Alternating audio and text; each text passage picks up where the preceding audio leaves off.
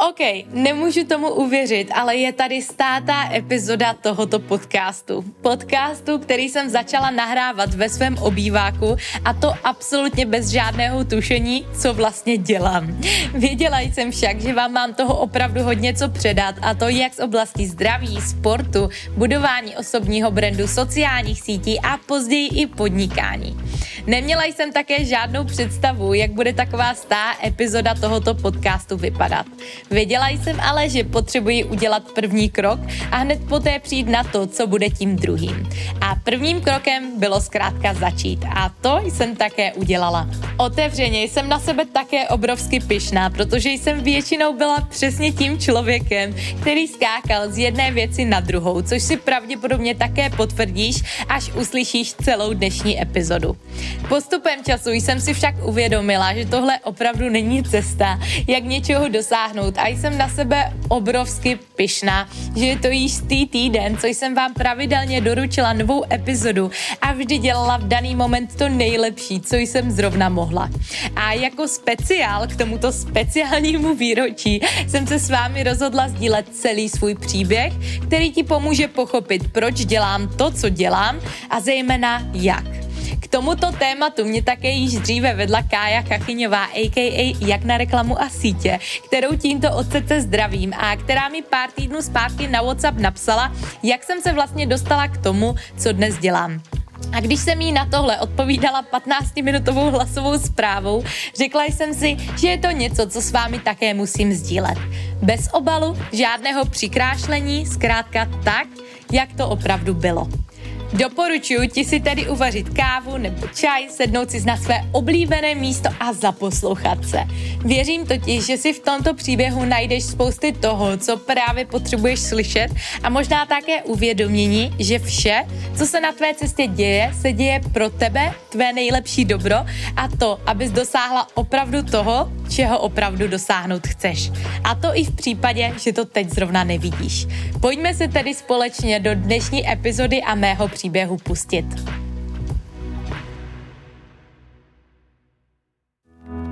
Podnikání pro holky je projekt pro stejně cílevědomé ženy, jako jsi ty, které chtějí růst nejen v podnikání, ale i osobním životě. Věříme totiž, že každé z nás byly dány určité talenty, které můžeme ve svém podnikání využít a vydělávat tak peníze tím, co opravdu milujeme a žít tak život dle vlastních pravidel. Sami ale víme, že to není vždy jednoduché a proto jsem vytvořila projekt, jehož misí je ženy propojovat, podporovat a předávat tu nejlepší edukaci ze světa osobního rozvoje, marketingu a sociálních sítí. Mé jméno je Markéta Baginská, jsem hostem tohoto podcastu a společně s mým týmem a dalšími skvělými hosty s tebou zde budeme sdílet nejen spousty skvělých myšlenek, inspirace, ale i typů, jak vše vybalancovat a nezapomínat žít život i ve chvíle, kdy se snažíš dosáhnout svého úspěchu. Podnikání totiž nemusí být vždy jen stres a starost, ale i zábava a radost a to obzvlášť ve chvíle, kdy cítíš vnitřní naplnění, touhu a máš vedle sebe komunitu, která je ti neustálou oporou a já věřím, že to ve tvém případě bude ta naše. Je to přesně to, co právě teď potřebuješ? Tak přihlaš odběr, ať ti nic neuteče a pojď se ponořit do následující epizody společně s námi.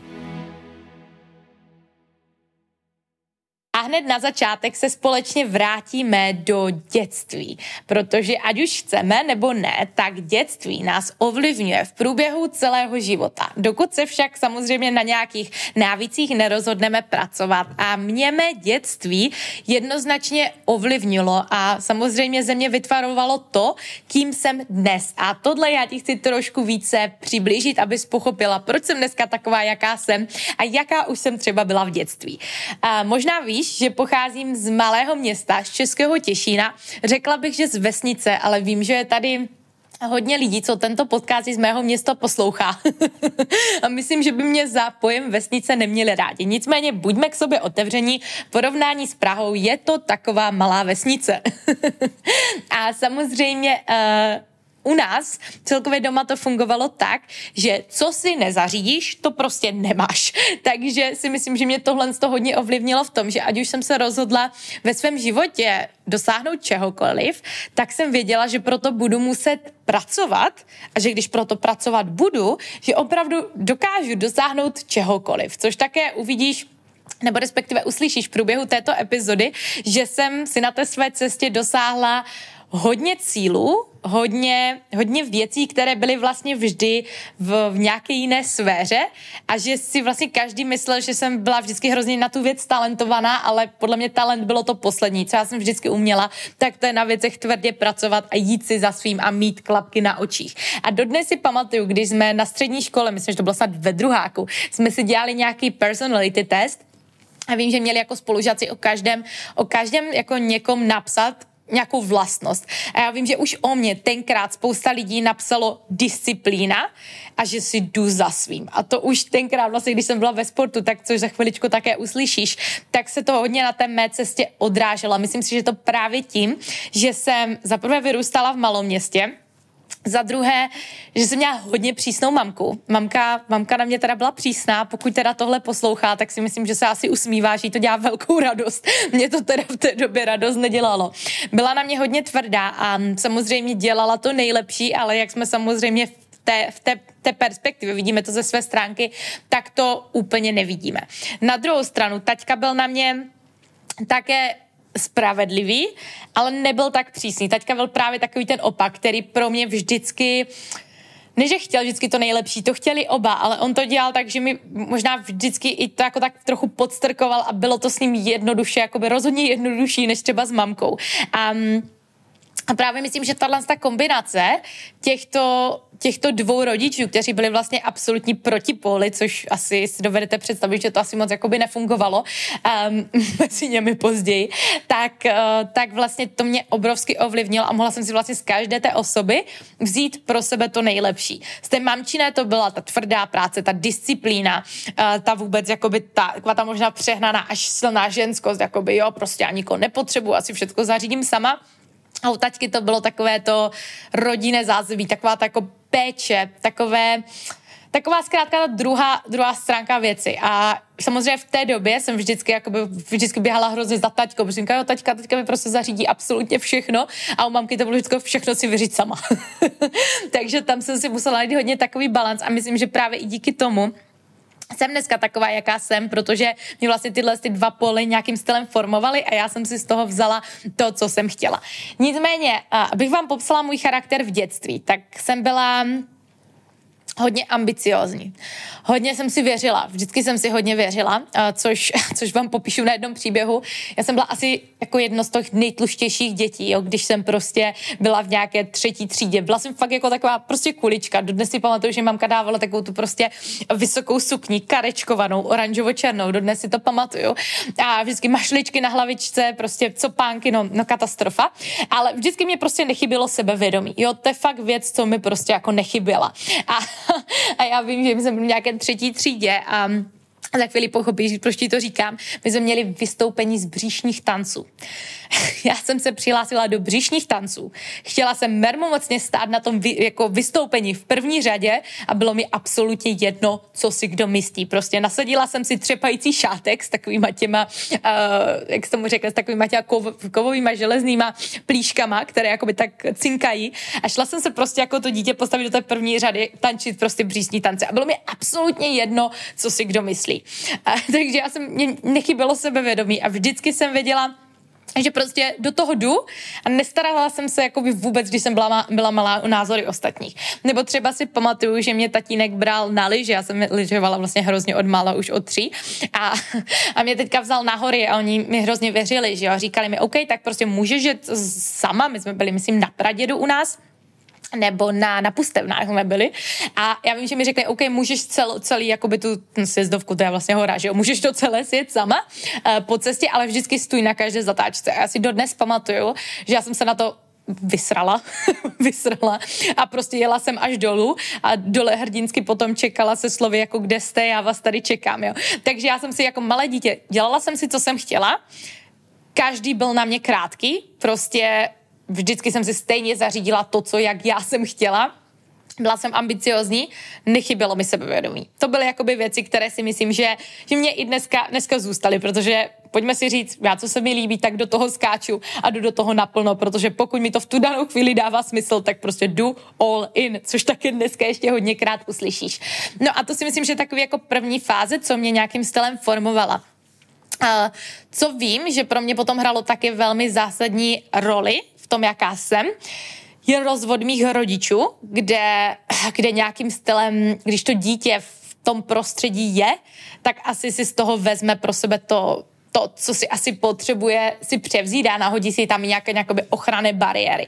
A pro mě ta ochranná bariéra byla stylem uh, láska znamená bolest a proto já jsem se hrozně dlouho vyhýbala vztahu a nechtěla jsem vztah, protože jsem si podvědomě myslela, že vlastně když já někoho budu mít, tak to pro mě bude extra starost a nebudu, nebudu, nebudu moc mít svobodu. To pro mě byla taky další jakoby takový poznatek, co, co jsem si o vztahu jako měla takové přesvědčení.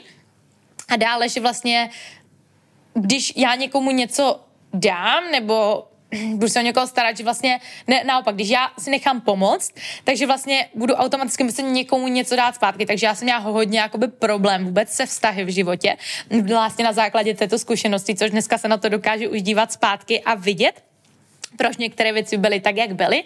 A samozřejmě to mě nějakým stylem poté i vedlo k tomu, že jsem měla hrozně tendence dělat všechno extrémně, o čem se budeme bavit za chviličku, konkrétně teda ve sportu, protože já jsem měla přesvědčení, že můj taťka, jelikož miloval sport, jelikož se vlastně naši rodiče rozvedli, tak moje vnitřní přesvědčení bylo, když budeš sbírat extrémní sportovní výsledky, tak tvůj otec si tě bude více všímat. Což bylo prostě absolutně bullshit. Tenkrát jsem to neviděla samozřejmě, ale dneska to zastupem času vidím, proč jsem vlastně uh, byla na extrémní výsledky potom ve sportu, protože jsem vlastně si chtěla získat toho pozornost toho taťky a myslela si, že vlastně když já budu mít výsledky, tak si to zasloužím, protože já jsem vyrostla přesně takovém tom prostředí OK.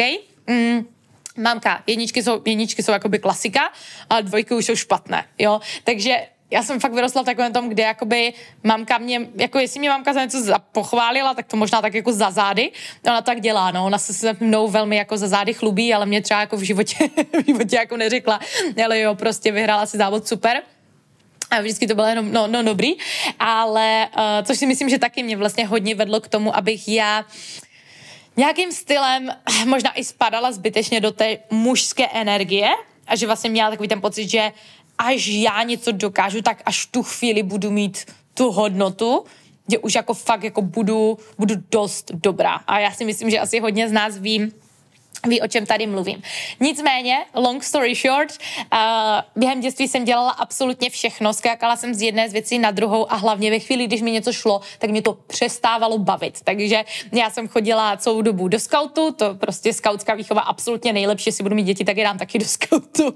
do skautu uh, hrála jsem tři roky volejbal, potom jsem hrála čtyři roky, čtyři roky badminton, potom jsem začala mezi tím ještě tancovat na street dance, mezi tím jsem začínala uh, chodit i hrát tenis, pim ping-pong, dělala jsem fakt všechno a jak říkám, ve chvíli, když mi to šlo, tak mě to přestávalo bavit, na co taky později navážu. Um, a vlastně, když se přesunu dále, tak uh, u mě takové dost zásadní vůbec jakoby kapitola, a nebudu tady samozřejmě jako vyjmenovat jako každý den, čím jsem si prošla, ale spíše takové odrazové body, které měly vliv na to, jaká já dnes jsem, co dělám, proč to dělám a jak, aby tobě to pomohlo mě více poznat. Tak um, první věc, na základě toho, v čem jsem vlastně vyrůstala, tak mě chyběla podpora.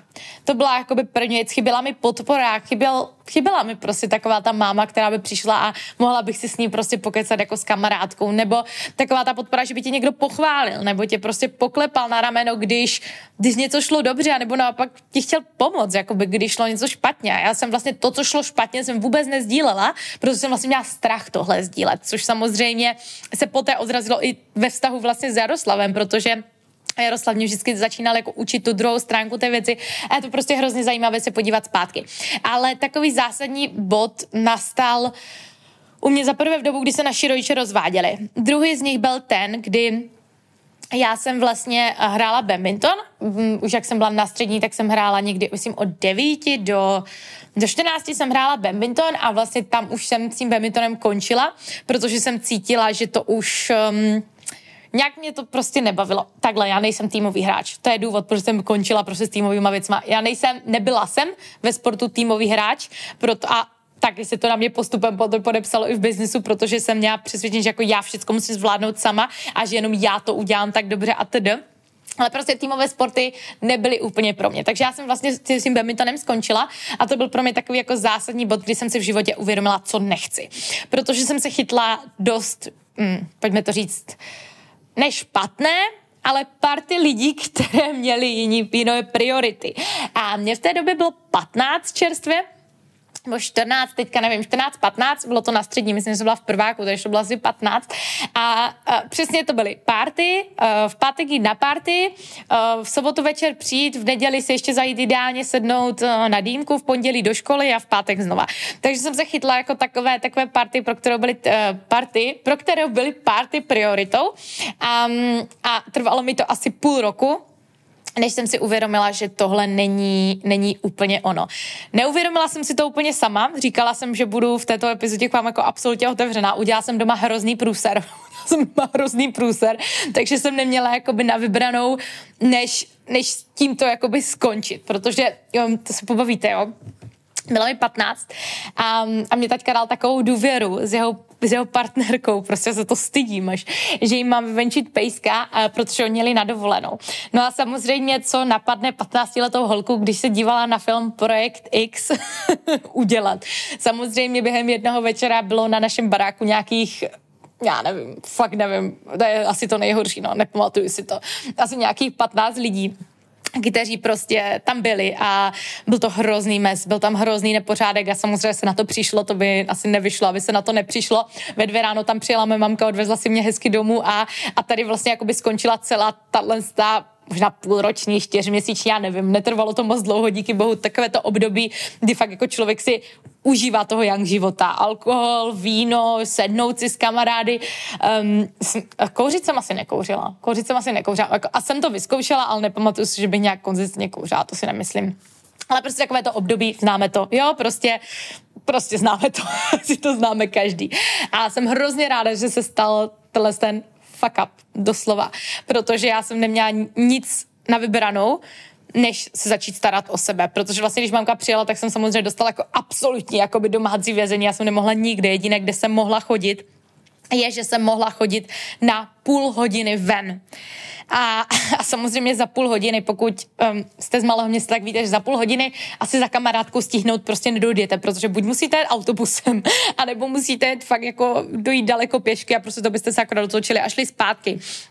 A pro mě tohle byla vlastně ten nejlepší životní moment, který se mě mohl stát a byl změnový, protože já jsem v té době si uvědomila, co nechci, že se nechci obklopovat lidma, kteří mě stahují dolů, protože já jsem byla vždycky taková ta jakoby uh, ambiciozní, šla si za svým, um, vlastně vždycky jako bych chtěla nějakým se na sobě pracovat v tom sportu, že vyrůstala jsem ve sportu, mě taťka po horách tahal od tří let, já jsem od tří let ležela na, ží, na lyžích, pořád mě jakoby tahali do přírody, já jsem sama, že jo, byla taková jako poctivá, ale si chytla jsem se špatné party a byla jsem schopná realizovat, co jsem mnou jako špat, špatná parta. Prostě lidi, co měli jiné priority, pojďme to říct takhle, nic neříkám, že je špatné ani dobré, Uh, měli jiné priority, tak mě dostali na této vlně, což bylo první moment, který mě poved, jako pomohl si uvědomit, OK, lidi kolem mě mě ovlivňují. To byla věc číslo jedna. A druhá věc byla, že já od té doby bych asi napočítala na deseti prstech, je mi 25,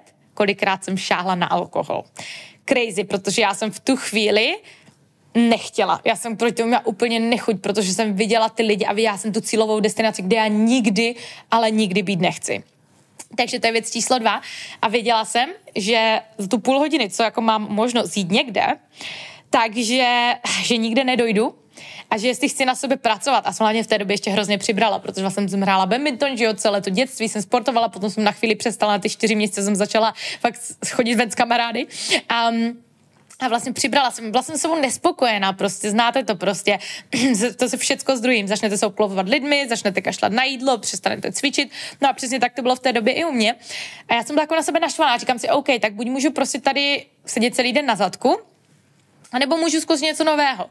A já jsem začala v té době běhat. A asi budu mít teďka u tohoto absolutně husí kůži, protože běh mi změnil život. A a dal mi, dal mi do života všechno.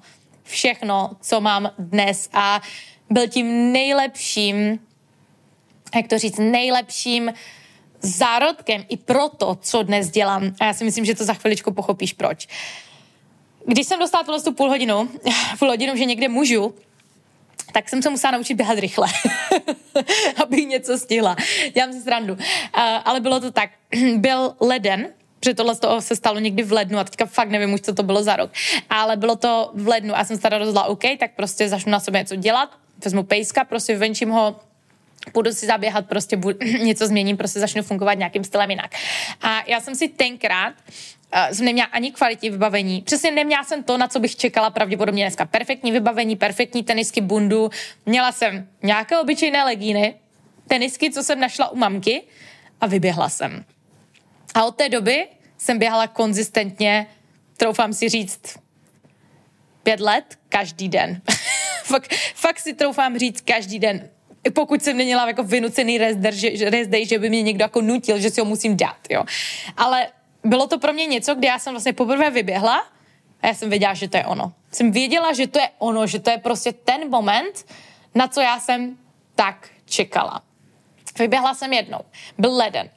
Vyběhla jsem po druhé, běhala jsem každý den a takže já jsem vlastně šla do školy, začala jsem se zajímat o svou stravu, že jo, začala jsem uh, zase znova vařit, začala jsem se zajímat o výživu, o to jsou bílkoviny, sachary, zkrátka začala jsem se starat o své tělo tak, aby fungovalo, fungovalo. A samozřejmě jsem běhala ten první měsíc, běhala jsem každý den, nebylo to tak, že abych začínala na nějakém plánu. Vůbec, já jsem znala kolem nás na vesnici nějaké 6-kilometrové kolečko, já jsem ani nevěděla, že má tenkrát 6 kilometrů. Tenkrát jsem měla ještě, a nevím, co jsem měla za telefon v té době. Um, ani nevím, každopádně vím, že tam byla aplikace snad od Nike se dala stáhnout běžecká. Myslím, že to bylo od Nike tenkrát ještě. Tak jsem měla tuhle tu apku staženou, no a a běhala jsem, jo, možná jsem začala podle mě běhat ještě bez apky, jsem podle mě vůbec nic neměřila. Nicméně, po tom měsíci já jsem extrémně zubla, cítila jsem se mega dobře a věděla jsem, že mě to baví. A věděla jsem, že to je prostě ta věc, ve které já prostě budu dobrá. Um, žádný běžecké základy, moje atletické di- dispozice byly s těmi mojíma 160 cm hodně bídné. Bylo tam asi podle mě všechno ostatního, kromě všechno, nebyl tam žádný talent, takhle byl tam všechno ostatní je netalent. Byla tam motivace, byl tam hlad, něco dokázat a byla tam chuť něco konečně ze sebou dělat a něco dokázat. A ukázat těm prostě rodičům, že, což není úplně dobře, ale bylo to tak, ukázat těm rodičům, že ta jejich dcera prostě něco dokáže. Takže to byl takový jako můj mindset shift. A já vlastně už po tom lednu jsem vlastně odběhala každý den, tak jsem si řekla, OK, tak začnu běhat 10 kilometrů a přihlásím se na první závod. Um, a vlastně první závod se odehrával někdy v květnu, v květnu, v červnu, nechci kecat, podle mě to byl květen.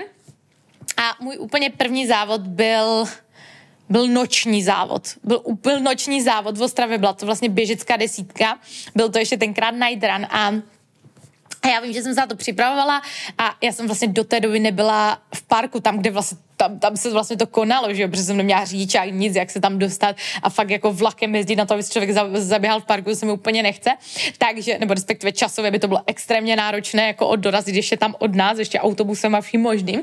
Takže já jsem trénovala u nás a vím, že mě taťka jednou na tu trať vzal, ještě před tím závodem. Um, Vzal mě tam, jsme to proběhli a já říkám, OK, takže tady poběžíme v noci s čelovkama, výborný, uh, první závod, výborný, ale dělala jsem jakoby v rámci té přípravy všecko, co jsem mohla. Nevěděla jsem sice jak, ale prostě řekla jsem si, OK, budu trénovat, budu si to zkusit. Já jsem tam absolutně nešla vyhrát, já jsem si to šla zkusit, abych měla celý ten půl rok, nebo bře- únor, březen, duben, květen, čtyři nebo pět měsíců, nějakou motivaci, mm, zkrátka na sobě pracovat a jít na ten závod. No a samozřejmě pracovala jsem na tom, každý den. Jsem běhala, do toho jsem chodila ještě do fitka cvičit, chodila jsem na spinning, makala jsem na sobě a jakože fakt makala, jakože pro mě v tu chvíli přestali existovat. Všichni kamarádi přestali pro mě existovat jako úplně nic, zajímají mě jen běh a krabičky, decit, jo? Zase, říkala jsem před chvíličkou, měla jsem tendence být extremistka, Což tohle to ještě úplně zárodek tady toho. Každopádně jsem teda, uh, jsem teda dorazila ten závod na ten večerní. No a co se nestalo? Byla to první desítka a já jsem na tom závodě byla druhá. Myslím, jsem vyhrála druhé místo. A já jsem prostě nechápala. já jsem prostě nechápala. Vím, že to byl prostě noční závod, že jsem jakoby ani ani nevěděla vlastně pořádně, co mám dělat, jak mám vůbec jakoby nějakou v vozovkách, strategii, jako vůbec. Prostě jsem to šla užít, prostě měla jsem druhé místo. A říkám si, OK, OK, to je cool, tak se zkusím přihlásit na další závod. Takže přijela jsem domů, samozřejmě já jsem první medaily, takové to nadšení, když má člověk první medaily, tak to je úplně nejvíc, jak to už je 30 a 40, tak už to tam jako jenom tak leží na té poličce, nebo v horším případě už v bednách pod postelí, což tak teda je v mém případě. Um, a přijela jsem se domů, uh, přijela jsem domů a vlastně přihlásila jsem se na, na další závod a tam, mě jsem, myslím, že to bylo snad v Karviné a to byla taky nějaká desítka a já jsem hrozně super výsledek. Já jsem měla svoji desítku jako svým samotréninkem za nějakých 42 hm, minut, možná, možná i míň. První, vlastně druhý závod, jako na který já jsem se připravovala sama nějakým stylem své pomoci. Dodnes to pamatuju, měla jsem tak 47 kg i z postelí, um, růžovou tašku a černé tílko a černé kraťásky. a jako dodnes si pamatuju ty fotky, jak tam takový ten výraz, pokud mě sleduješ na YouTube, jak ti tak vždycky vleje ta pusa, když běžíš, tak to byla moje jedna z mých prvních běžických fotek. No a tam si mě samozřejmě všimnul uh, běžický trenér, jakože co to je za holku, za holku tu neznám, ona prostě přišla z Hury Dána. A co děláš? No a samozřejmě jsem jakoby řekla, že nějakým stylem trénuju sama. No tak si mě vzal pod své křídla. Další lekce nechávej si pomoct pouze od lidí, co ví, co mají dělat, protože tento pán věděl, co má dělat, ale byl to extrémista, extrémista a nebyl nebyl to prostě profesionál. Byl to hobby, který si hrál na profesionála a stavil se jakoby vůči mě do té role, což já jsem byla ráda, protože mi říkal, že mi s tím v té době pomůže. Nicméně, nicméně tohle je pro tebe další lekce, kterou se máš z tohoto naučit. A s ním jsem se jakoby nějakým stylem dohodla na nějakých závodech. A co je velmi důležité, tak jak, jak prostě člověk vyhraje jeden závod, tak chci vyhrát další. A u mě to bylo tak, že já jsem pondělí až pátek trénovala a v soboty a v neděle trávila na závodech. Jo, a to byl pořád, pozor, první rok toho, co já jsem se vůbec rozhodla běhat. Od června jsem fakt jezdila furt týden za týdnem po závodech. Teďka jsem řekla naše ostravské furt, takže omlouvám se všem z Prahy. Myslím, že Moravačku ve mně mě nezapřu. Každopádně, um, chodila jsem právě jakoby na ty závody, protože když člověk má něco, tak chce samozřejmě víc a víc. A tam právě u mě začal takový jakoby první, první faktor, kdy jsem začínala poznamenávat s jídlem, a to jsem neměla poruchu příjmu potravy, já jsem byla v pohodě, ale prostě jedla jsem fakt hrozně málo, šlo to na mě vidět a cítila jsem, jakoby, že to jídlo mě extrémně ovlivňuje, když prostě nebudu jíst, že nebudu mít tu energii. Ale to bylo prostě jakoby ještě v rámci možností pohodě porovnání s tím, co to bylo potom. Nicméně to byl stále první rok, kdy já jsem se vlastně rozhodla běhat, takže jsem se pak v červenci přihlásila na, na vlastně běh do vrchu, začala jsem běhat horské běhy, potom celé vlastně září, říjen. A vím, že v srpnu jsem uh, se s Segrou rozhodla, nebo takhle. Já, Segra se rozhodla a já jsem říkala, OK, tak když Segra, tak půjdu i já.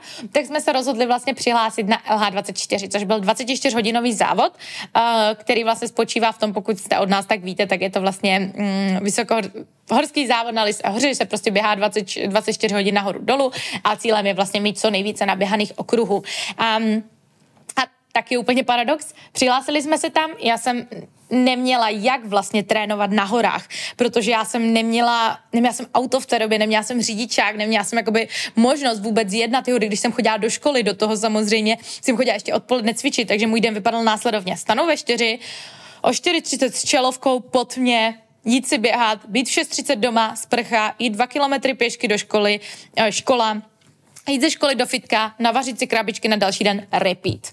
Sobota, závody, neděle, volný výklus, rest day, 20 km nebo závody.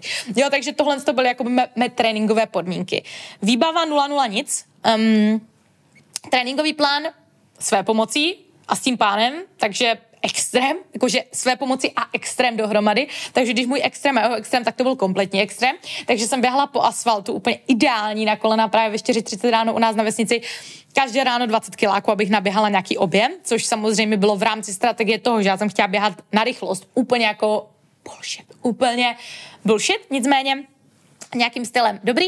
A teďka samozřejmě přišel ten den, kdy měl být ten závod. Bylo to, myslím, 24. ledna 2015 a nikdy v životě na to nezapomenu. Um, když mi na startovní čáře řekli, že mi 17 a že mě tam pravděpodobně nepustí, tak jsem si řekla, OK, that's shit. Protože jsem jsem jako věděla, OK, tak já se tady na tohle to chystám.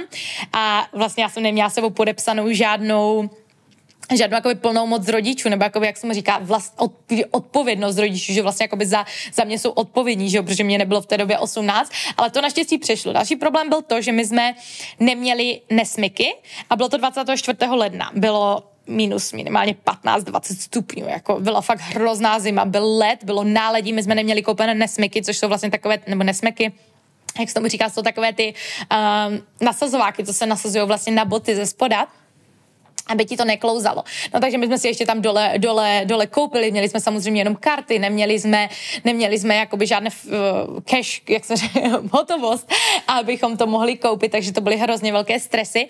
A moje, moje výbava vypadala asi tak, že jsem měla půjčené termoprádlo od taťky, jiné, co jsem měla koupeného kvalitního, jsou boty. Um, a prostě šla jsem to zkusit. Prostě já mám ráda výzvy, šla jsem si prostě zkusit prostě zaběhnout 24 hodinový maraton, jo.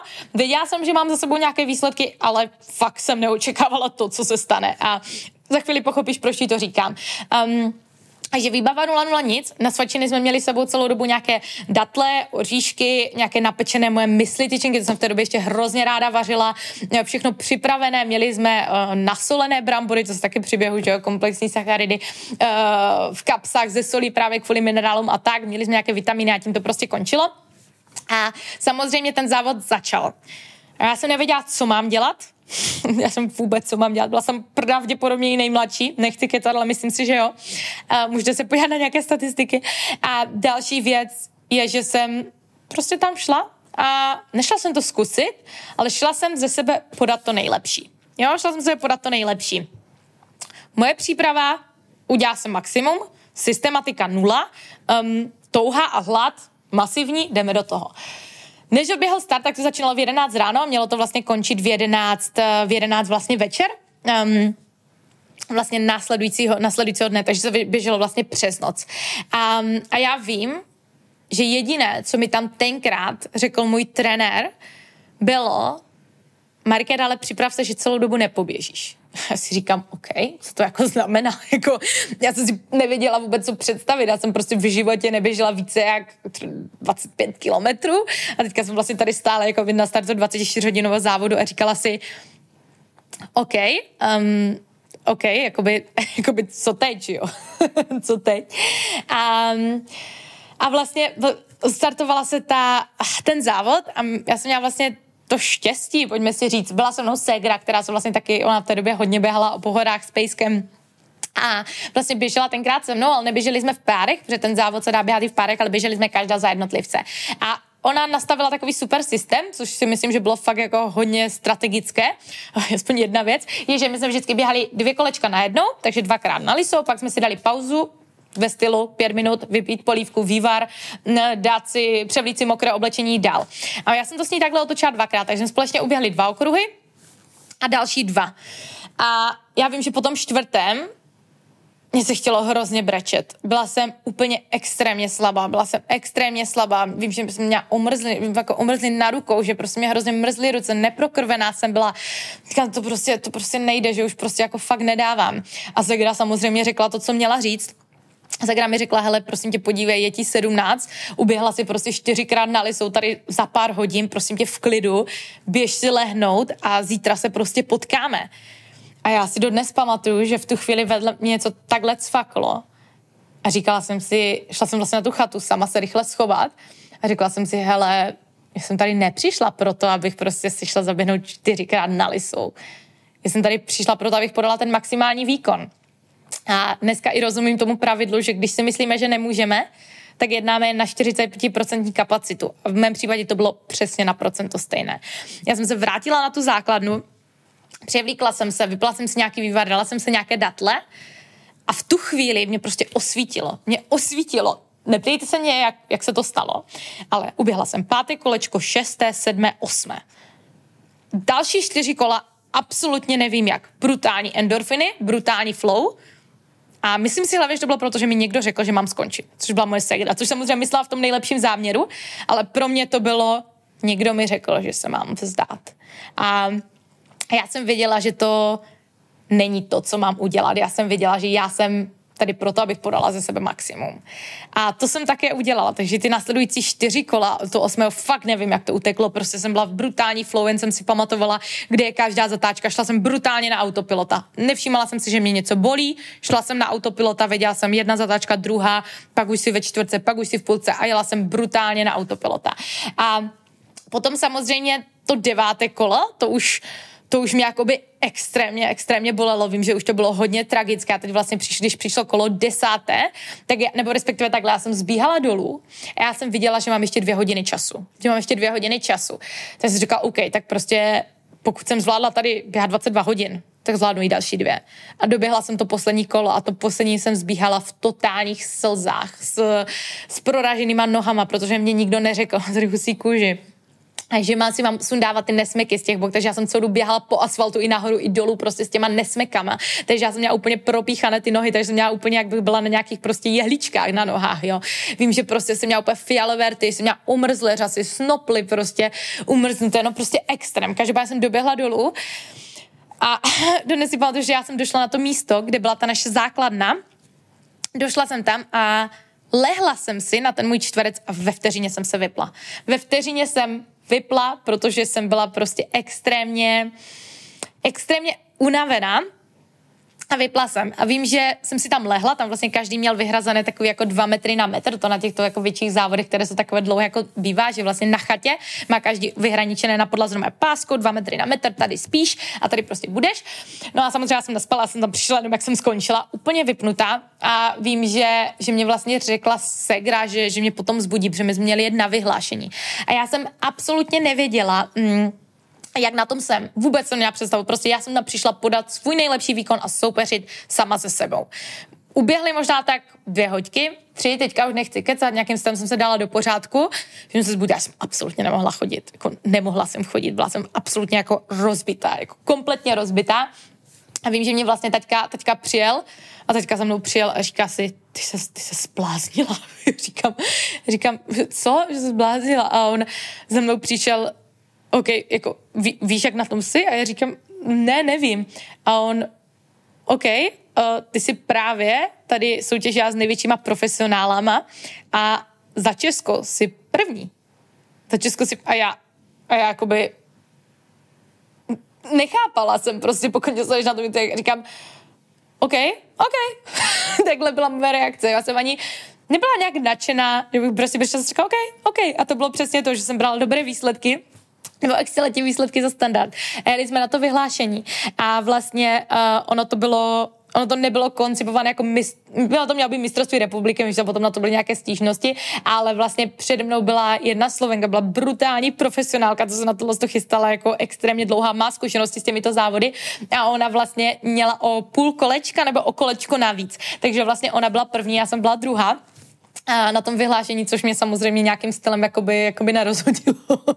to vůbec nespíš, jsem byla šťastná, že to mám jako za sebou. A, a jela jsem domů. A jela jsem domů a to byla jakoby moje zkušenost s 24-hodinovým maratonem. No. Přijela jsem domů a další den jsem šla do fitka cvičit nohy. Tohle jsem byla já, jo. Šla jsem do fitka cvičit nohy. Um, a divila jsem se, že nemůžu. Takhle to ještě řeknu. Šla jsem do fitka a divila se, že nemůžu. Namísto toho, abych šla na regeneraci, dát si pauzu, na měsíc fakt jako cvičit jogu nebo se jen protahovat nějakou rehabilitaci, taky nic z toho. Což samozřejmě vedlo k tomu, že jsem tři dny jsem podle se snažila chodit do fitka cvičit, absolutně nesmysl, absolutně na hlavu prostě. Závislost, takhle závislost na, závislost na pohybu, takhle bych to pojala. A ve středu vím, že jsem měla brutální horečky, že to moje tělo jakoby úplně kikslo, fakt jako kikslo. A potřeba jsem se fakt soudat dohromady, takže jsem myslím, že nějak 4-5 dní, no a pak jsem samozřejmě zase jela to svoje. Nicméně, já už jsem vlastně v té době a měla ve vizi i nějakým stylem jakoby cvičení a proto já jsem hrozně jako cvičila váhy na sílu, samozřejmě všechno technicky špatně a do toho jsem vlastně jakoby se snažila běhat rychle dlouhé tratě a tak je absolutně nesmysl. A to právě vedlo k tomu, že já jsem začala mít hrozně mm, zdravotní problémy. Že já vím, že fakt od toho, co já jsem doběhla tohle to LH, tak vlastně jako celá ta to jarní, jarní sezóna jsem chodila otejpovaná, když jsme prostě chodili s, se střední na, do divadla, nebo tak asi pamatuju, že jsem všude tejpy, měla jsem zatejpované záda, fakt si pamatuju i den, co já jsem prostě nemohla chodit. To bylo, to bylo absolutně nejhorší den v mém životě. Já jsem prostě šla na procházku a mě sekly záda a nemohla jsem chodit. A říkala jsem si, shit, ty tobě 17 tebe bolí záda, že nemůžeš chodit. A to byl pro mě takový první jakoby podvědomí jako moment, OK, tohle asi není úplně dobře. Takže nějakým stylem jsem si tam jako začala v tom, Myslím, že jsem ještě na tom jaře závodila, ale jakoby začala, už jsem tam byl takový jako první podnět v tom mém mozku, jakože OK, to není asi úplně ideální. A v té době vlastně já jsem se rozhodla, hm, využít mého sportovního plánu. To neříkejte, neříkejte nikomu na mé střední. A rozhodla jsem se vlastně odjet o měsíc dříve školy pracovat do Řecka do baru. A ve škole jsem řekla, že jdu na soustředění.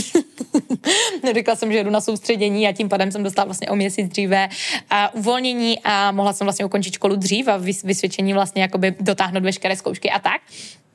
Jela jsem do Řecka do baru pracovat za asi za 20, asi za 20 euro na den na den, za 20 euro na den od rána do večera na pláži. Člověk si řekne, pracovat v baru na pláži, ideální. Ale ne od sedmi rána do šesti večera nebo kolikrát ještě déle a zavírat, až přijde poslední host.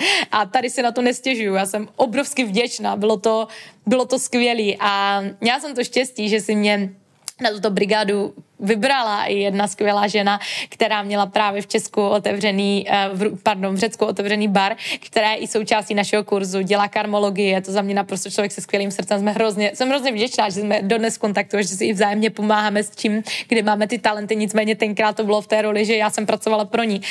Um, a bylo to, byla to hrozná škola a naučilo mě to hrozně moc a bylo to pro mě hlavně hrozně vysvobozující v tom, že já jsem vlastně vymanila se na chvíli z toho svého kolečka a byla jsem schopná se nějakým stylem jakoby dát dohromady, i když stejně, když jsem měla začínat pracovat 6 ráno, tak já jsem stejně ve 4 vybíhala, jo, takže stejně jakoby jsem trénovala, ale měla jsem tam možnost jakoby otevřít si ty své rozhledy jakoby trošku trošku dál a zkusit zase něco nového. Takže vím, že jsem měla na brigádu do Řecka, do baru, kde jsem nakonec skončila myslím, až do poloviny září, pak už jsem musela jít doma domů. No a to byl vlastně i maturitní ročník, kde já jsem dělal, začala vlastně dělat uh, další masivní změny. A ty změny byly následující. Byl to totiž můj maturitní ročník a já jsem viděla, že tento život zahraničí mi dal extrémně moc. Musela jsem se totiž vůbec poprvé postavit na vlastní nohy, zjistit, co je to tvrdá práce, jakože fakt práce, za kterou člověk dostává zaplaceno.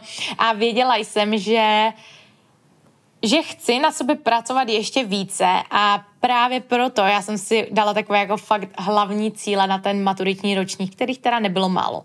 Mimo to, že jsem teda samozřejmě hned po návratu se vrátila, vrátila k, k běhu, tak jsem se ale rozhodla, že si na chvíli zkusím být modelkou. ano, možná tomu nebudeš věřit, ale ano, rozhodla jsem se jít cestou bikini fitness. To byl první cíl, který jsem měla ten druhý, na ten maturitní ročník. Druhý cíl, který jsem měla na maturitní ročník, je k tomu všemu si udělat trenerskou licenci a dojíždět, myslím, 8 týdnů, 8 víkendů do Prahy na... Mm, na trenérskou certifikaci za peníze, která jsem si tvrdě vydělala v tom Řecku, tak to byla první věc, do která jsem investovala do své trenérské licence. A třetí věc, odjet jako oper do Ameriky. Tohle byly moje tři a odmaturovat samozřejmě, tohle byly moje hlavní cíle na maturitní ročník. Takže můj život vypadal následovně. Ve chvíli, když jsem se vrátila, tak uh, ani už nevím, kdy jsem byla na svých prvních závodech v bikinách, ani už nevím, ale myslím, že to bylo někdy únoru, březnu pravděpodobně, takže jsem na to měla nějakým stylem, nějakým stylem prostor, ale stejně, dovedeme si to představit. Jo, je maturitní ročník a já bych měla dávat maximální prioritu logicky učení. Do toho jsem si začala dělat tu trenérskou licenci, která byla, myslím, někdy podzim, říjen, listopad, prosinec. Takže jsem v této době trávila veškeré své víkendy na, na trenérské škole, takže já jsem vždycky v pátek večer po škole odjížděla. Uh, odjížděla prostě do Prahy, abych se tam stihala učit na trenérské škole. Večer se vracela zpátky a v pondělí šla zpátky do školy. S tím, že můj den vypadal následovně. 4 ráno budíček, 4.30, 4.30 se oblízt, dát si nějakou citronovou vodu, jít běhat, vrátit se z prcha, jít do školy, jít do školy, jít si začvičit, udělat si krabičky, učit se a další den. Jo, takže takhle tak já jsem vlastně postupovala. postupovala jsem každý den a, a zjistila jsem, že vlastně, že vlastně, když my s někým trávíme čas, s někým, kdo nám třeba nepomáhá se posouvat v tom našem záměru dále, takže je to pro nás jakoby ztráta času. A někomu z vás to možná může znít sobecky, ale je to tak, my dneska nemůžeme chtít všechno a nemůžeme, prostě pokud chceme pracovat na nějakém cíli, tak logicky nemůžeme vysedávat od pondělí do pátku prostě na kávičkách nebo prostě večer na vínu, to prostě jako nejde. Takže to bylo taky takové další uvědomění, kde já jsem si uvědomila, OK, můj čas má fakt jako hodnotu a já potřebuji s tím časem zacházet opatrně a mít kolem sebe lidi, kteří vlastně mě budou jen v tom záměru posouvat dál. Takže tohle to bylo taková celkem challenge. Plus jsem samozřejmě začala držet extrémně zbytečné diety, které byly prostě absolutně nesmyslné. Takže vlastně i v rámci toho učení si asi dovedete představit, jak moc mi to myslelo. Takže to bylo vlastně nějaké mé období, kdy já jsem vlastně na, na dvě závody, jednou na juniorky a jednou na, mm, na mistrovství republiky. Um, strašný. strašný, jestli někdo dohledáte ještě někde video, tak si myslím, že se na tom hodně zasmějete. A potom samozřejmě v únoru, v únoru, to bylo vlastně už přes ten rok, kdy já jsem vlastně dodělala závody, uh, bikini závod jsem udělala, udělala jsem si úspěšně trenérskou licenci, měla jsem papír. V tu chvíli já už jsem začala dělat skupinovky ve fitku. Hned jak jsem to dodělala, tak jsem měla nějaké hity a nějaké uh, flowy na tyhle ty tyhle ty uh, skupinové lekce, jsem měla u nás ve fitku, pořád jsem chtěla cvičit všecko, ale nicméně přišel únor a já jsem se vlastně potřeba rozhodnout, co teda dál, protože pokud bych šla na vysokou školu, tak jsem musela mít, myslím, do konce února podané při, přihlášky. Pokud bych fakt letěla po té maturitě do Ameriky, tak je na čase to řešit. Takže byl únor a já jsem si podala application na Oper a pokud někdo chce na Oper, tak vám to maximálně doporučuji a nahrávala jsem na toto kompletní téma podcast, který najdeš na Apple Podcast nebo Spotify a vlastně našla jsem si rodinu, která byla v Connecticutu. Um, jestli mi něco nejde, tak to je dějepis a já jsem prostě si myslela, že je Connecticut jako tam někde, kde je teplo, no bylo to úplně přesně na druhé straně, kde teplo nebylo. Takže jsem vlastně vyplnila application a vybrali mě a to znamenalo pro mě to, že já musím odmaturovat, protože jsem měla předem všechno zaplacené, víza, letenky a já jsem odlétala dva dny po maturitě. Takže prostě celý rok tohle byl pro mě jakoby prostě extrémní jakoby challenge, když já se na to dívám zpátky, tak já jsem prostě vůbec neuvažovala, jo, dělat si trenérskou licenci v maturitním ročníku, držet do toho diety, být na dvou závodech v bikinách, eh, rozhodnout se letět do Ameriky úspěšně odmaturovat. Jo, prostě tohle něco, prostě, s čím jako člověku přestává hlava stát, ale to jsem prostě já, já do věcí skáču. Um, to bylo přesně i takhle v tomto případě, že když já jsem uh, věděla, že musím prostě odmaturovat, takže já jsem byla pravděpodobně jediný člověk z mé třídy, který četl všechny knížky. Já jsem byla prostě ta poctivka, která se učila všechny otázky na spaměť, která nic neošidila, protože já jsem věděla, že já jsem ten člověk, který něco bude chtít ošidit, tak mu prostě na to přijdou. Takže můj největší kámen úrazu prostě učitnictví, matika. Um, já jsem ještě hodně velký strach z, z toho z IT. IT jsme taky dělali, no. Uh, jak se mu říká, informativní technika, jak se mu říká, už jsem zapomněla. Zkrátka Excel a tyhle ty věci jsem musela maturovat, maturovat protože jsem chodila na ekonomické liceum. Takže to byla pro mě celkem challenge. No, jelikož jsem věděla, že nemám na vybranou, tak prostě to bylo OK, tréninky, fitko, krabičky, ale večer se budeš vlka učit. Takže jsem strávila na učení extrémně, extrémně moc času, protože jsem se rozhodla jakoby tu přihlášku na tu výšku si nepodat a že prostě letím. To byla jediná cesta. Letím, je to prostě zaplacené, letím. No a samozřejmě přišla maturita. Marketka samozřejmě všechno zvládla, Díky bohu za to. A měla jsem možnost odjet do Ameriky. Do Ameriky. Vím, že jsem odletala vlastně i den potom, co my jsme měli jako, ano, jak se říká, rozlučku. Rozlučku jako s maturitním ročníku, kde prostě že všichni zase opili a já jediná prostě ve 12 večer domů zbalit si kufry, abych jako mohla letět. No a tam mi otevřeli dveře na další životní etapu, kdy jsem odjela sama v 19 letech do Ameriky hlídat čtyři děti. No, sama jsem byla jedno. um, a aby byla opět otevřená, tak mi to došlo asi až tak po dvou týdnech, co jsem udělala. Protože když jsem přiletěla, tak jste vlastně na tréninkové škole, tam je to všechno sranda, že jo, ještě všechno dostáváte jako plastové mimina, no prostě učíte se, jak, jak s dětma zacházet jak se k ním chovat, jak poskytnout první zdravotní péči a tak.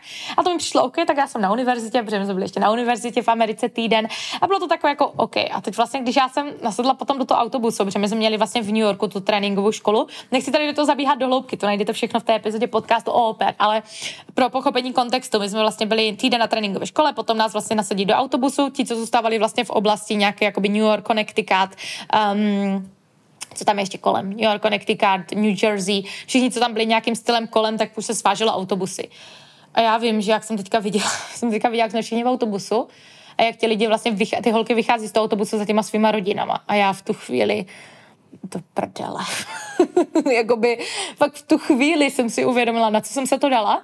A ne jakoby, že by mi děti vadily, to vůbec ne, ale že fakt jedu hlídat děti, že jsem fakt nešla na výšku, že jsem v Americe a že jdu bydlet na rod k někomu, koho absolutně neznám. Takže challenge. Um, Vystoupila jsem, byla jsem velmi lucky, um, nečekali tam děti, protože děti byly ve škole, takže mě přivezla jen maminka a pak už probíhal celý ten proces v rámci oper. Nicméně, um, v Americe jsem zase hodně začala bojovat s jeho efektem, takže jsem tam hrozně moc přibrala, protože ačkoliv jsem se hýbala, chodila jsem pořád cvičit, tak už ten pohyb nebyl takový, protože prostě kdo byl v Americe, tak ví, že tam se moc pěšky neprojde, já jsem byla zvyklá všude chodit pěšky, takže jsem hodně nabrala a právě tam mi přišel do života crossfit, abych, aby jsme zase něco měnili, víte, vidíte. Takže jsem tam začala se hodně stýkat jakoby s crossfitovou komunitou, velmi mě to bavilo, ale prostě já extremistka, tak to byl přesně jakoby ten point, kdy, kdy zase mi to nějakým stylem ujelo a tam jsem si začala hodně, ale hodně šáhat na své zdraví, protože jsem si protože já jsem to tak, jakoby tak přibrala a já už jsem fakt byla zoufala, protože já jsem jako jedla zdravě, ale přibrala jsem, ale ono prostě um, ta naše rodina hodně vařila z polotovaru, jakoby fakt jako mražená rýže a strašné věci, na co já prostě jsem fakt z domu zvyklá nebyla, kdy moje mamka pomalu prostě všecko pěstuje, takže bylo to hodně zajímavé a právě jakoby, když jsem jedla zdravě, zdravě v vozovkách, byly to jakoby normální potraviny, které mě se zdály normální, tak prostě byly hodně zprocesované a na základě toho jsem tam hodně přibrala. A já jsem si potom začala veškerou jakoby stravu řešit sama a tím jsem vlastně začala řešit tak jsem hrozně rychle zhubla. A zhubla jsem fakt hodně a počítala jsem si extrémně prostě příjem a já jsem třeba nějakých 1300 kalorií na den, no prostě strašný, něco, co fakt nedělejte, jo. Um, a samozřejmě jako mě to hrozně bavilo, protože já jsem vlastně v tom crossfitu našla tu kombinaci s tím, co já jsem celou dobu vlastně jako bojovala. Běh a cvičení. Našla jsem tam takové to propojení, jak já vlastně můžu spojit ten výkon, tu silovku dohromady a neskutečně mě to bavilo. A samozřejmě jsem do toho jakoby nějakým stylem šlápla, překvapivě mě to i šlo, mě to i šlo, hodně zase ne talentem, ale hodně jakoby násilím, že jsem se, násilím, že jsem na sebe jako hodně pracovala, aby mi to šlo. A bylo to všechno super. No a pak jsem samozřejmě rozhodla jít zpátky, zpátky do Česka kvůli vysoké škole, takže já jsem si prosím Ameriku vůbec neužila, neužila, protože v každém volném víkendu jsem se učila, abych se dostala na fyzioterapii, což se nestalo. Dostala první rok, mě vlastně nepřijali, já jsem se hlásila na Karlovku na, na fyzioterapii, úplně jako úplně mimo, jo. Podle mě neměla ani 50% na ničem, asi ani na matice, ani na angličtině, prostě jsem žila v Americe ani na angličtině a ani na chemii. To jako extrém. Já jsem vlastně na střední neměla vůbec chemii, protože my jsme nebyli Gimple, takže prostě jako unreal, jo. Takže říkám, OK, tak to asi úplně není ono. Díky bohu, ale za to, to bylo poprvé, co jsem vlastně přijela do Česka, přestěhovala jsem se do pronájmu, začala jsem pracovat ve fitku, což jsem měla jakoby spousty zkušeností, um, ať už ze svých výsledků z běhu, tak samozřejmě jakoby i z dalších, jako z crossfitu, jo, začala jsem jakoby rozumět tomu, protože už jsem se vlastně předtím rok a půl zpátky dělala předtím tu licenci, takže jsem se tím pohybovala. Um, a začala jsem brát své první klienty, což bylo hrozně skvělé, takže jsem začala působit jako osobní trenérka, měla jsem hrozně moc svobody, mohla jsem vlastně uh, dělat, co mě baví, budu to ve fitku, nějakým stylem prostě, uh, prostě pracovat a že výšku zkusím další rok. Takže jsem si dala vlastně rok odklad. Za ten rok jsem měla asi pff, hodně klientů. Za celou dobu jich bylo asi 150, nedávno jsem to spočítala, no za ty 3-4 roky 150 klientů, crazy. A to v offlineu, ne v onlineu, k tomu se ještě dostanu.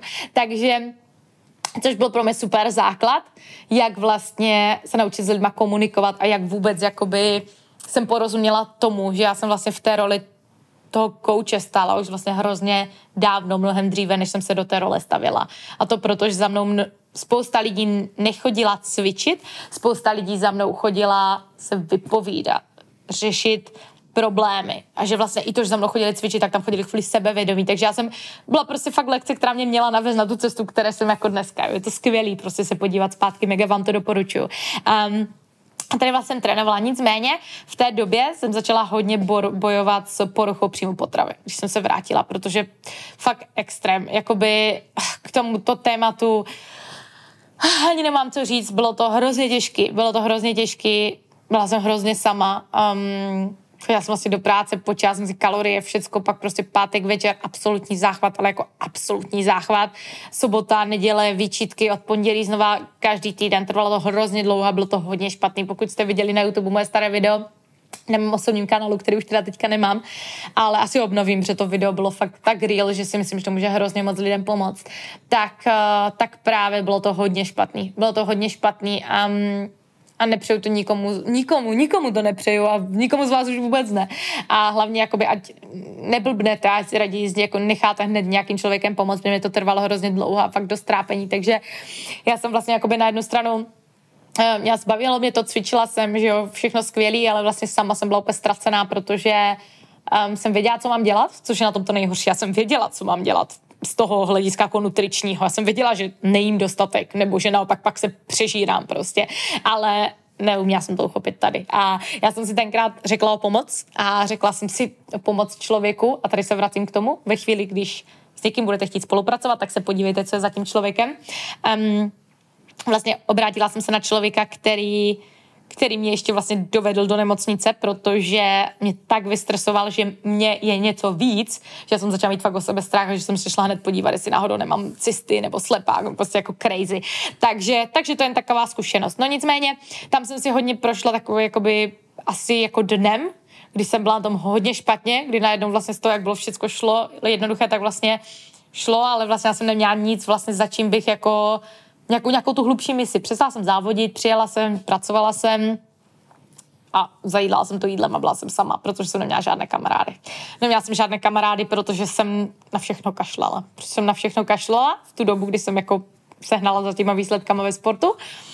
A přestěhovala jsem se do jiného města a samozřejmě ti lidi, co měli jiné priority, tak měli jiné priority. Pro mě už to byla práce, já už jsem nebyla na vysoké škole, abych si jako mohla dovolit prostě chodit prostě na party, ani bych to nechtěla už prostě. Takže byla jsem hrozně sama, no a právě tu samotu jsem hodně si tam zajídala sama a bylo to těžké. Nicméně v té době jsem pracovala v fitku, to, to bylo fajn s klienty, hrozně mi ta práce naplňovala, dávalo mi to extrémní smysl. Um, a postupem času samozřejmě, jak jsem tohle do situace sama procházela, jak jsem říkala, OK, zajímavý.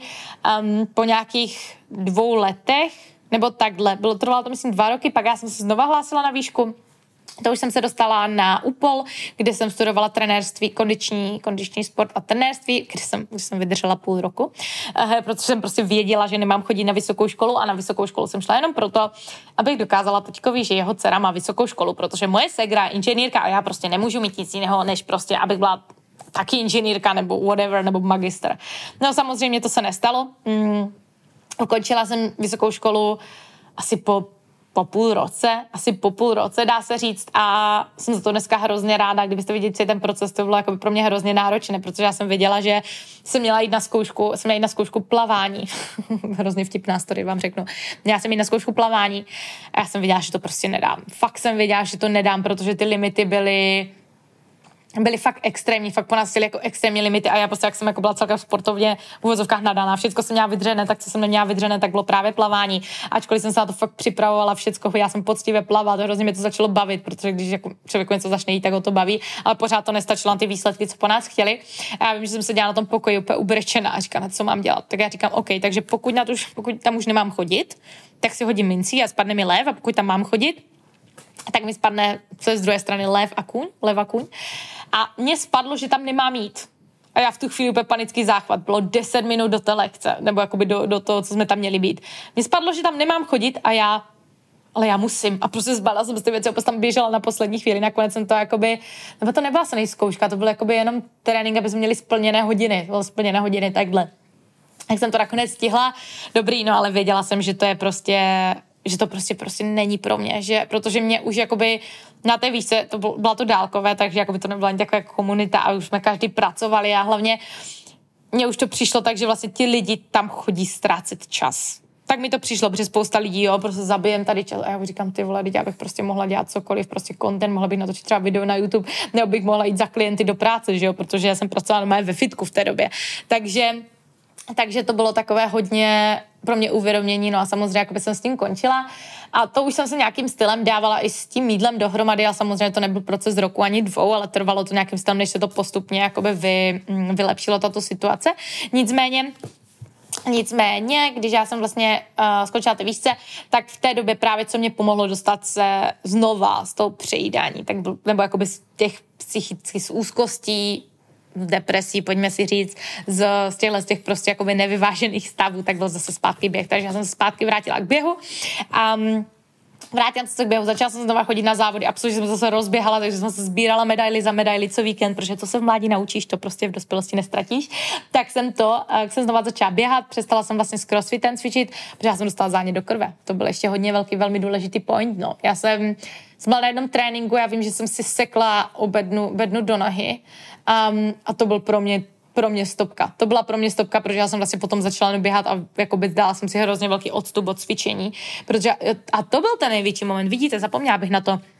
A já jsem totiž uh, dostala zánět do krve, protože no ten zánět do krve bylo to, já jsem měla tu bulku, jakože stihli jsme to všechno včas, ale problém byl, že já jsem vlastně byla na crossfitu, já jsem si nasekla nohu od dřevo, nechala jsem tam ten, ten, ten prášek, tu křídu a mě to zanítilo a mě z toho vlastně natekla hrozně velká boule na noze a natekla mi z toho i velká boule na ruce. A já jsem šla vlastně hned k doktorovi a, a vlastně on mi říkal, jakoby, co jsem dělala, jsem se zbláznila, že to je prostě jako mi nařezání. A říkám, OK, tak to nic. No a byla jsem z toho hrozně vyděšená a vím, že tenkrát jsem úplně zbořil celý svět, protože já jsem vlastně musela zůstat u taťky. Musela jsem zůstat u taťky, jsem měla nikoho, nikoho jsem neznala. Nikoho jsem neznala, byla jsem tam sama, nemohla jsem sportovat a přišla jsem vlastně o všechny tři věci, pro které já jsem, respektive o jednu věc, pro kterou já jsem žila a to byl sport. Proto já jsem žila a to jsem musela přestat dělat. Jo, takže takže to bylo jako pro mě takový jako ukázatel, OK, to byla poslední kapka, takže od té doby já jsem začala od toho cvičení jakoby trošku nedistancovat, pořád jsem cvičila, ale začala jsem se dát velký pozor, skončila jsem s crossfitem v té době. To byl důvod, proč jsem s ním skončila takhle. Um, a potom a potom vlastně jsem se zpátky začala a tam u mě hlavně začaly propukovat ty největší deprese a stavy, stavy to přejídání. To byl první moment, kdy to vlastně ve velkém začalo. Jo, takže to bylo vlastně, jo, já vím, jak to bylo, jsem totiž vrátila z té Ameriky. Já jsem neudělala, jsem udělala přijímačka, chtěla jsem si už dva měsíce volna po práci. Po tom, že jsem pracovala celý rok, tak jsem si dva měsíce nechala na volno, na trénování, tak a potom, až jsem začala trénovat ve fitku, takhle to bylo. No nic, nicméně bylo to prostě journey. No a co mě z toho potom zpátky dostalo, tak bylo právě to, že jsem začala znova, znovu raz, dva, tři, že jsem začala vlastně znovu běhat, začala jsem sklízet výsledky, až jsem se začala ze Spartan Race, kde jsem taky za nějakou půl roku um, se dostala i na mistrovství světa v Elite, kde jsem skončila šestá ve trifektě, což byl třídenní závod, jako neskutečný zážitek. A to byl vlastně můj poslední závod. Byl vlastně můj poslední závod v, ve sportu, mistrovství světa. Um, a řekla jsem si, že v nejlepším se má skončit. Když jsem tam dobíhala ten závod s, s tím, že jsem zvracela krev, tak to jsem si řekla, OK, hele, tohle je vážně poslední, poslední kapka. Tohle ty jako holka dělat nebudeš. V nejlepším se má skončit a to byl poslední závod, na který jsem šla. Takže takhle vlastně skončila nějakým stylem moje sport career jela jsem domů a um, jeli jsme domů z Řecka, protože ten závod byl ještě v Řecku tenkrát a, a šla, jsem, šla jsem svou cestou. Šla jsem vlastně ještě zpátky trénovat a už jsem věděla, že už, už to prostě nejde. Už jsem věděla, že mám jít dál. Věděla jsem, že mám jít dál, že mám něco změnit, že tohle není to, co já chci. Já jsem vedle sebe viděla spousty trenérů, co pracovali od rána do večera v jednom fitku a já jsem si řekla, tohle ne, tohle ne, prostě já tuhle práci mám hrozně ráda, ale tohle prostě ne. A věděla jsem, že mám jít dál, ale pořád takové ty jistoty. No a nešla jsem samozřejmě, až, až jsem tenkrát Jo, to bylo vlastně, myslím, 22, 20, 2019, nevím, 2020 možná. A, a, jedno. a vlastně viděla jsem, že mám skočit dál. Neskončila jsem. No a samozřejmě jsem v únoru, vlastně to už jsem nebyla na té výšce, už jsem zůstala pracovat, tak vlastně já jsem z toho fitka odešla. Musela jsem z něho odejít kvůli nějakému nepo, nepohodu tam a já jsem viděla OK. Takže přetáhnout si klienty do dalšího fitka jakoby nemůžu, protože všichni mají jakoby koupené členství tam a ani prostě asi ani nechci. A to byla pro mě takové jakoby upozornění, že OK, teď je čas něco změnit. V tu dobu jsem investovala do svého prvního bytu, nebo respektive vzala jsem si půjčku na svůj byt, ve které jsem chtěla žít Koupila jsem si svůj krásný byt zařízený, fakt jako mega pěkný, mega pěkný byt u nás, ale u nás, a to byl právě ten problém, ke kterému se za chviličku dostanu. A bylo to v té době, kdy já jsem teda jakoby v vozovkách přišla o práci a měla jsem na krku hypotéku a byt. Nový byt. Říkám si, OK, um, co budu dělat?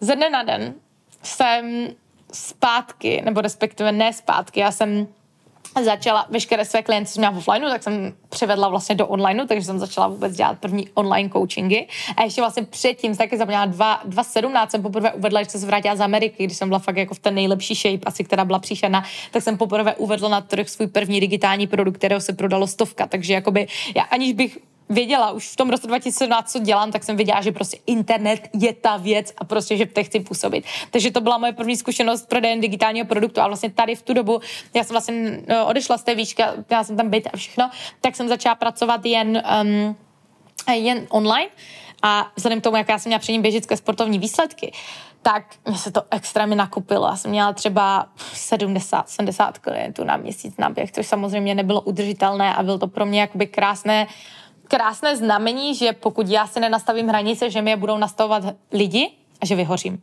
Což, což se také stalo. Um, bylo to super, umožnilo mi to, co jsem chtěla. Pracovala jsem online, bylo to vlastně vůbec jako taková první zkušenost jakoby z, z online coachingem, bylo to hrozně fajn, ale věděla jsem, že to není ono. Já už jsem, buď podle mě jsem byla z toho sportu už jakoby vyhořela, jakože fakt vyhořela, že říká, to už prostě, už prostě nedám. A nebo že jsem spadla do toho stereotypu, že jsem říkala, OK, hele, já chci něco jakoby jiného a víc. A v tu dobu mi přišel do cesty přímý prodej. Bože, děkuju Bohu za to. Absolutně nebo takhle, napsala mi kamarádka, jestli přijdu na vzdělávací konkuren- eh, konferenci, tak jsem přišla na vzdělávací konferenci, um, rekrutovala mě k sobě do, do přímého prodeje a byla to jedna z těch nejlepších zkušeností, které jsem mohla udělat. Netrvalo to dlouho, byl to obrovský hype, který jako nikomu nedoporučuju. Ale naučila jsem se hrozně moc. Naučila jsem se leadership, naučila jsem se, jak prodávat, naučila jsem se, jak neprodávat a co na sociálních sítích nedělat. A jak říkám, hype na stories úplně nefunguje, takže to je jedna z věcí, proč proč jsem si absolutně jako vybombardovala svůj předchozí Instagram a odešlo mi z něho asi pět tisíc sledujících, takže pokud vím, jak se něco dělá špatně, tak se můžeš spolehnout na to, že jsem to udělala. a říkala jsem, že k tomu budu v této epizodě absolutně otevřená. A bylo to bylo to na jednu hrozně skvělý, protože pro mě to bylo vlastně poprvé, kdy já jsem měla kolem sebe lidi, co pracují na nějakém prostě společném cíli, prostě ať už byl jakýkoliv. A, a prostě jakoby budovali jsme společně jakoby nějaké to a já jsem vlastně poprvé našla to začlení, protože já jsem ho neměla ve sportu. Ve sportu prostě každý byl individualista, nikdo se moc nepodporoval. Já jsem byla vždycky ta, co chtěla vždycky odejmout a všichni se jako na mě dívali jako s takovým tím pohledem, co si říkali, OK, co ta tady chce prostě. Takže to bylo vůbec poprvé, co já jsem vlastně našla něco nového. To byl moment, kdy, který mi změnil život, protože já jsem se nehledně na to, že jsem měla nový koupený byt u nás, tak jsem se rozhodla přestěhovat na základě tohoto do Prahy poznat Jaroslava, s kterým jsme se dali dohromady a jsme spolu dodnes, díky bohu za to. A vlastně stát se součástí komunity, která mi předávala vzdělání a která mě vůbec uvedla do toho světa osobního rozvoje. V tu chvíli já jsem začala být posílala každou knížkou, každou informací, ranní rutinou, mindsetem, psychologií. Začala jsem na sebe mega pracovat, ať už to bylo z toho biznisového hlediska, leadershipového, prodejního. Až vlastně jsem zjistila, že to vím hrozně moc. A bylo to pro mě skvělý, protože jsem fakt našla komunitu lidí, která to viděla stejně říkám si, wow, to je prostě, to je prostě nejvíc. Nicméně, mm, z toho společností to bylo takové všelijaké a postupem času jsem věděla, že že prostě to jako bych pracovala pro někoho úplně otevřeně a že to prostě není moje a že to nikdy moje nebude. A ke sportu už jsem se vracet nechtěla, už jsem věděla, že to je prostě uzavřená kapitola, že to prostě ne, že to bude, že to prostě nechci, že jsem věděla, že to mám udělat, že to prostě nechci. A měla jsem se zase v životě posunout dále. Nicméně já jsem to neposlouchala, tento hlas, že se mám posunout dále.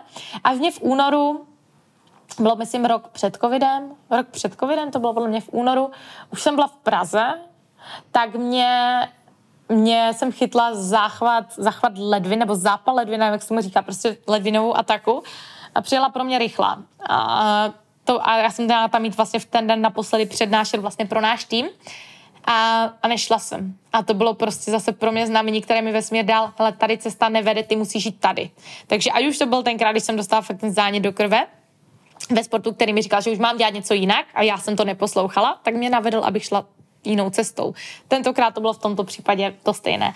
No a už tu chvíli jsem vlastně věděla, že že chci kolem sebe vytvořit komunitu, že chci kolem sebe vytvořit komunitu, která se bude podporovat a vzhledem k tomu, že se mnou obrovsky rezonují ženy, protože já jim rozumím a vím, jaké to je být sama, vím, jaké to je nemít kvalitní informace, vím, jak je to podnikat špatně, ať už to je v čemkoliv, vím, jaké je to dělat věci dobře, dneska výsledky, jaké mám, tak to bylo prostě to ono. No a a tu chvíli se začala vlastně poprvé rysovat tady celá tato myšlenka, začala jsem vlastně nahrávat tento podcast, um, který se tenkrát ještě jmenoval Pink and Powerful Talk, takže pokud jste slyšeli první epizodu, tak jste tady se mnou dlouho. Pink and Powerful Talk, začala jsem tvořit komunitu Pink and Powerful Woman, což byla vůbec jakoby mm, předehra tohoto projektu. A je to hrozně skvělý, protože já už jsem tenkrát na tom názvu, já jsem říkala, ty na tom názvu je něco sakra špatně, Pink and Powerful Woman, co je to prostě za sračku, úplně otevřeně, jo. Um, a viděla jsem, že, že to je to ono, ale ten název prostě byl prostě takový, jaký byl. A říkám, to prostě není ono, to prostě není české prostě. No až potom přišla taková krásná chvíle, kde jsem samozřejmě dělala nějaké liveka, začala jsem, začala jsem si znova jakoby renovovat svou osobní značku, začala jsem předávat hodnotu z oblasti mindsetu, sebevědomí, hodně jakoby těch vnitřních přesvědčení, strachu, disciplínu, protože tam se byla plně sebevědoma, protože věděla jsem, že mám o čem mluvit v tomto, o změně a o těchto věcech. No a samozřejmě a potom jsme byli s Jaroslavem na jedné vzdělávací konferenci.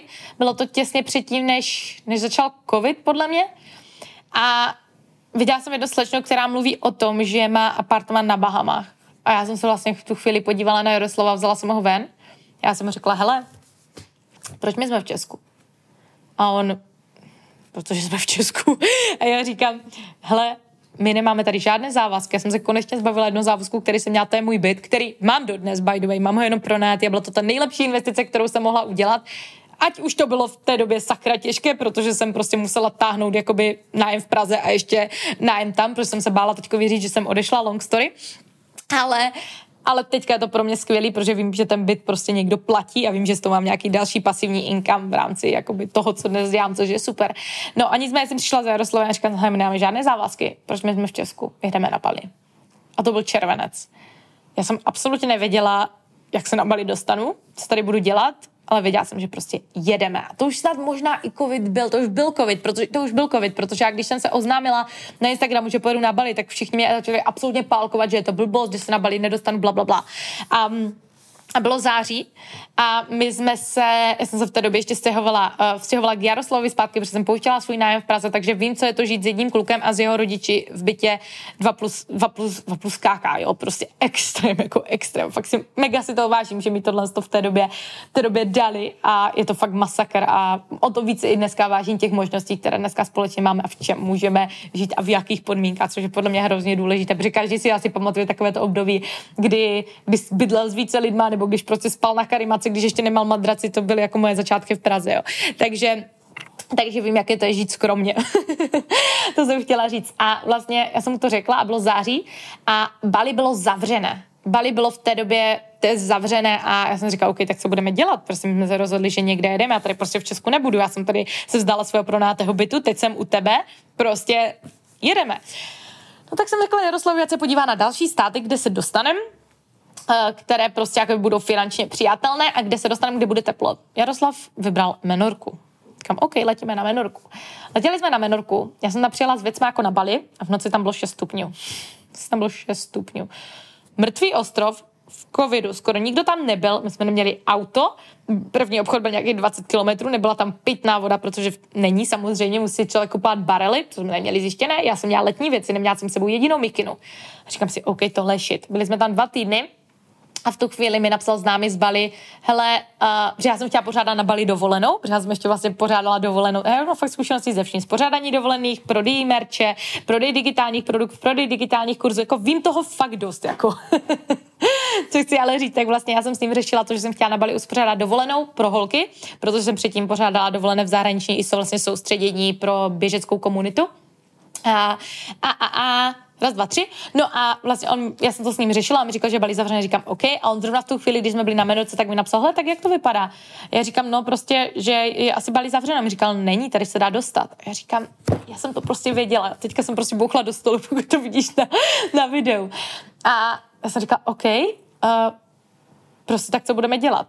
Teď mi vlastně řekl, že je to možné se dostat, takže my jsme automaticky z Menorky koupili letenky do Česka, Čekali jsme v Česku pět dní na vyříze, jeli jsme do Barcelony na týden na dovolenou, z Barcelony jsme letěli do Česka, tam jsme počkali na víza, vyřídili jsme si mezinárodní říčák a odletěli jsme na čtyři měsíce na Bali. Well, jsme tady roka půl, ještě jsme znova protáhli víza. Takže nevím, kdy přiletím domů. Každopádně o Bali je taky nahraná epizoda, to by byla další long story. Každopádně tohle místo mi absolutně změnilo život.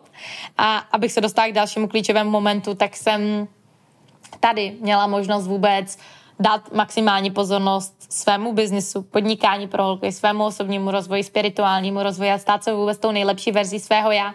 A, a vůbec podnikání pro holky vzniklo velmi zajímavě. Když já jsem byla na lekci jogy, nebo takhle, já jsem celou dobu věděla, že chci vytvořit komunitu žen, které se budou podporovat, propojovat a kde jim budu předávat nějakou edukaci to byla jako by moje vize prostě už hrozně dlouho a už vlastně tenkrát byl jsem chtěla vytvořit komunitu, takže to na tom, což jsem taky udělala, bylo nás fakt hodně, takže jsem na toto nějakým stylem navázala.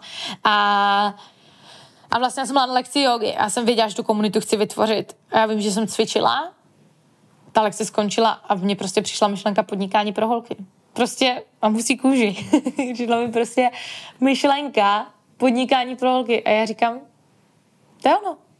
To je ono, co jsem tak dlouho hledala. Prostě podnikání pro holky. Skončila ta lekce já jsem běžela dolů. Běžela jsem dolů jak o závod, si tam sednu na jednu lavičku pod takovou palmou. Udělala jsem do skupiny Pink and Powerful Woman předtím ještě nebo ne, to byla skupina, která tam zůstala po mém první kampani, po mém velkém kurzu, co jsem prodávala, když jsem se dostala poprvé na šestimístnou uh, cifru z kampaně. A to jsem vlastně nahrála video, OK, tahle skupina se mění na podnikání pro holky, začínám nový projekt podnikání pro holky, tohle video je pořád v Facebookové skupině, pokud chcete, tak tam klidně běžte, to absolutně nejlepší video a budu na něj ještě hodně vzpomínat a uložím si ho, archivuju ho. A až budeme jednou hodně velcí, tak si ho nám ho znova pustím všem. a já jsem vlastně celá nadšená video, běžela jsem domů, registrovala jsem značku, aby prostě to byl můj název, aby to byl prostě můj brand a já jsem v té době nějakých 700 sledujících na Instagramu, protože to bylo protože to byl vlastně profil, který byl původně jenom pro podcast. S tom ještě staré příspěvky, klidně se můžeš podívat. Podcast měl v té době tak 200 stažení týdně. Um, v té facebookové skupině nás bylo 300. Dnes ani ne za rok, a tady to rozbrečím, je nás na Instagramu přes 16,5 tisíc, ve facebookové skupině přes 3,5 tisíc žen v komunitě. Napříč sociálními médií je nás více než 25 tisíc dneska už máme 200 studentů v jednom programu, 260 už tam, 260 v jednom programu, 100 v druhém, takže 360 studentů, kteří mají můj kurz, několik klientek na individuální spolupráci, který se mnou prošli v rámci individuální spolupráce. Podcast má dneska nějakých 3000 stažení týdně. A to všechno začalo jen jednou myšlenkou, kterou já jsem měla po lekci jogy, že chci tohle z toho realizovat. A a tady rozbrečím, ale proč ti tohle všechno říkám, že když se vlastně zamyslíš nad tím příběhem, aby si z toho mohla odnést tu hlavní take home message, tak je to, že každá ta lekce mě měla naučit to, kým já jsem dnes, co mám na tomto světě dělat a, a proč abych mohla vám předávat vlastně veškeré ty lekce, co já jsem naučila, protože vím, že aby byl člověk biznesu spokojený, tak musí být spokojený se zdravím. Mám obrovské zkušenosti s výživou, se sportem, se zdravým životním stylem. Stejně tak svitka s komunikací. Mám zkušenosti s pořádáním akcí, s pořádáním dovolených, s vlastním merčem. Já jsem měla svůj vlastní běžický merch, s prodejem e-booku. Vůbec to, že člověk se musel sám za sebe postavit, že si musel umět nastavit své vlastní hranice. Tohle všechno mě vlastně vedlo k tomu, abych já vlastně mohla dělat to, co dneska dělám. A říkám to hlavně proto, že ty máš za sebou taky nějakou cestu a možná nevidíš, stejně jako jsem to neviděla já, že všechny ty kroky jsou nezbytné. Já jsem fakt byla kolikrát ztracená, protože já jsem si říkala, ty já jsem prostě šikovná, ale já prostě nevím, co mám na tomto světě prostě dělat, co mám prostě zapříčinit. Um, prostě co mám, co mám dělat, jsem tady vůbec v něčemu a měl jsem takový pocit, že celý ten můj život je jenom taková jako hra zleva doprava.